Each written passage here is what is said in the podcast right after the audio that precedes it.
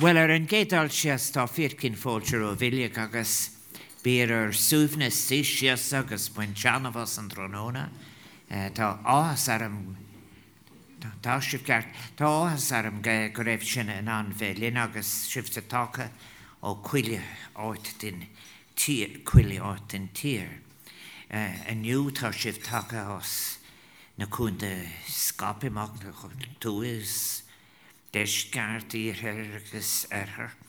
Many of you have traveled very far from uh, very far from very far distances today, but from wherever you've come, uh, it gives me the greatest pleasure to welcome you all to Áras an Uachtaráin.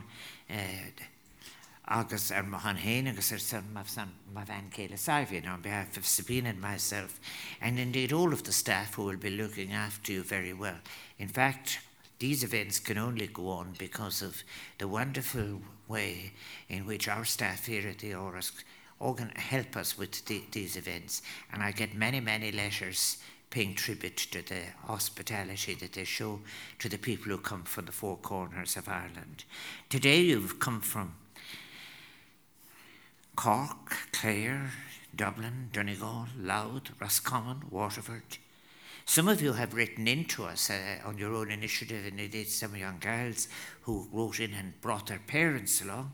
But also, as well as that, we have groups from such exotic places as Inchiquin, which is somewhere between Quin and Dennis and Newmarket and Fergus. And but um, I would be familiar with it. And then Millstreet, of course, very famous. And then the Tipperary Singers. Uh, you needn't restrain yourselves later on if you wish.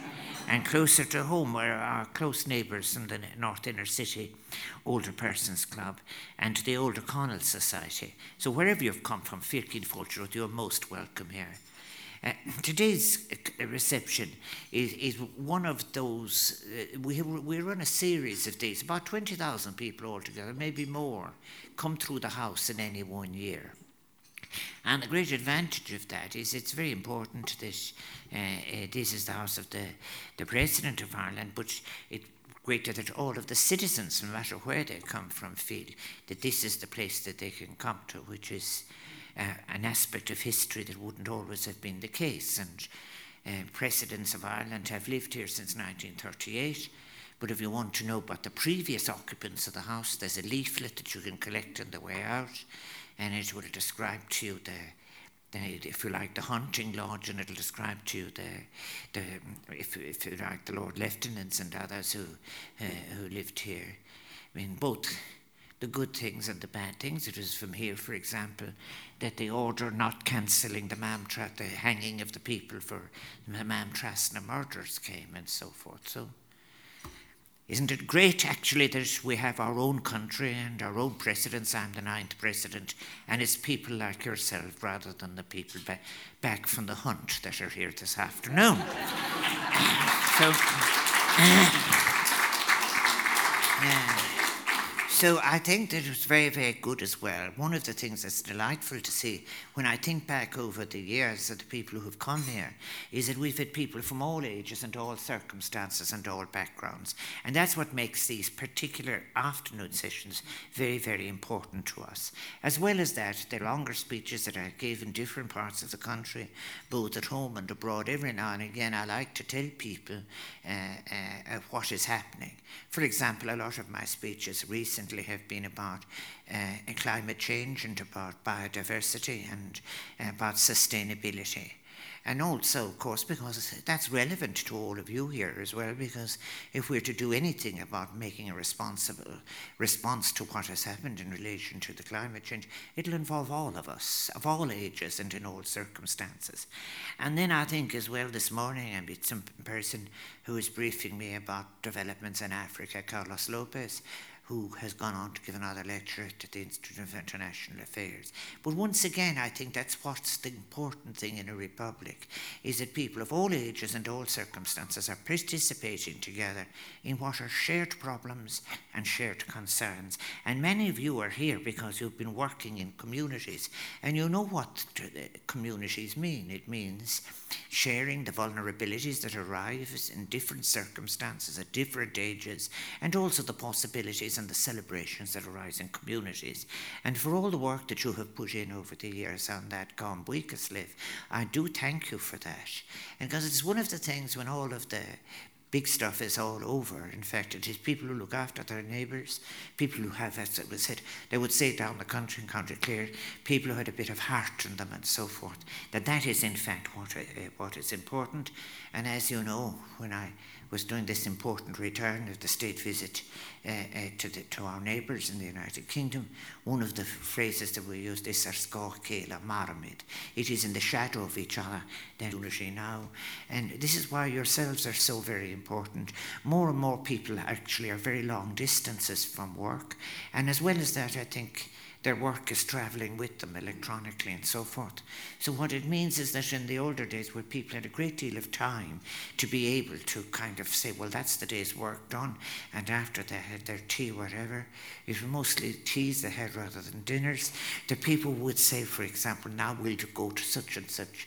And it's harder to organise community because of the new circumstances, but that's what makes it all the more important that you're still at it I think as well that is what, you know, in the, my inaugural address I spoke about citizenship. Citizenship isn't something on paper.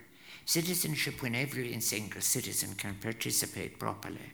And one of the great challenges facing me is president, facing governments of different hues, removing the obstacles to participation. If a person, for example, through unemployment or through absence of resources, is deprived of the opportunity of enjoying the other aspects of life, that is a very serious breach of citizenship.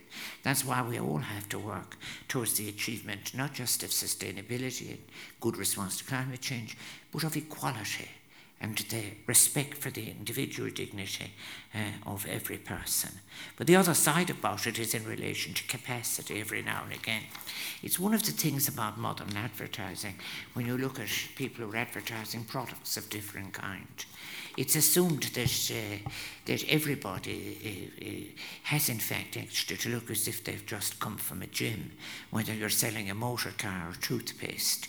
We've kind of occasionally moved on. There were women who were supposed to move into ecstasy, such fairy liquid and, uh, and things like that. So we've moved on a bit, but we still have a very, very great kind of version of society that comes through in advertising. So it's very important that all of us look, we get on with what is real. We're all going through life, as I call it myself, migrants in time. So therefore, citizenship is about what is real. It isn't about what is fantasy. And therefore, that means, as I said, we discuss our things together about economy and society and environment and locally and nationally and globally and so on. And I'm very, very, very happy with that because there's others people who are interested as well. The notion that, for example, that you should have done this when you were in such a generation. It's never too late to do anything you want. And right until you draw your last breath, people should be, in fact, thinking, if I haven't done anything, well, I'm going to do it again. There's still plenty of time for that. So as to be able to fill your life, take the world into yourself, and being able to give it back to, to, to other people. I have great, great confidence in something that is very, very important in Ireland that other countries may not have as strongly, and that is intergenerational solidarity. All through my time in the first seven years in the presidency, I had a big consultation with 800 young people. And what they wanted, they wanted older people like their parents and grandparents to have a decent life. And equally, when I talked to older people, I had a consultation. They said they wanted a decent life with opportunities for all children. And for children, equality was at the top of the list in both cases. So it's a great advantage when you have the different generations working together. And I do want to pay tribute then to all the voluntary organisations, the active retirement groups, the specialist groups, and so forth. And I encourage you to make every use of the art and literature and culture and friendship and so on. And in the end, friendship is important. And I think I hope that you have a, a very wonderful uh, day here in, uh, uh, in Orson I think down at that end there you'll be able to see that where, where the, the, portraits of the presidents are down there. Is it? And mine hasn't gone up yet because I haven't gone yet. but uh, uh, the, the, fact of the matter is, it's, it's, it's down on the door. But I want to say Mila Buikas Arisha Sakchirkas Tronona, and you'll be entertained this afternoon by George Hunter and his very able accompanist Eddie Finlay. I do want to say, although I think you're all looking very healthy, but the first aiders are here just in case you felt a turn coming on. And I think that all of the people and the staff in particular who make this afternoon possible. Buin Chanavas and and Mila Buikas, Gramagi, Berbana.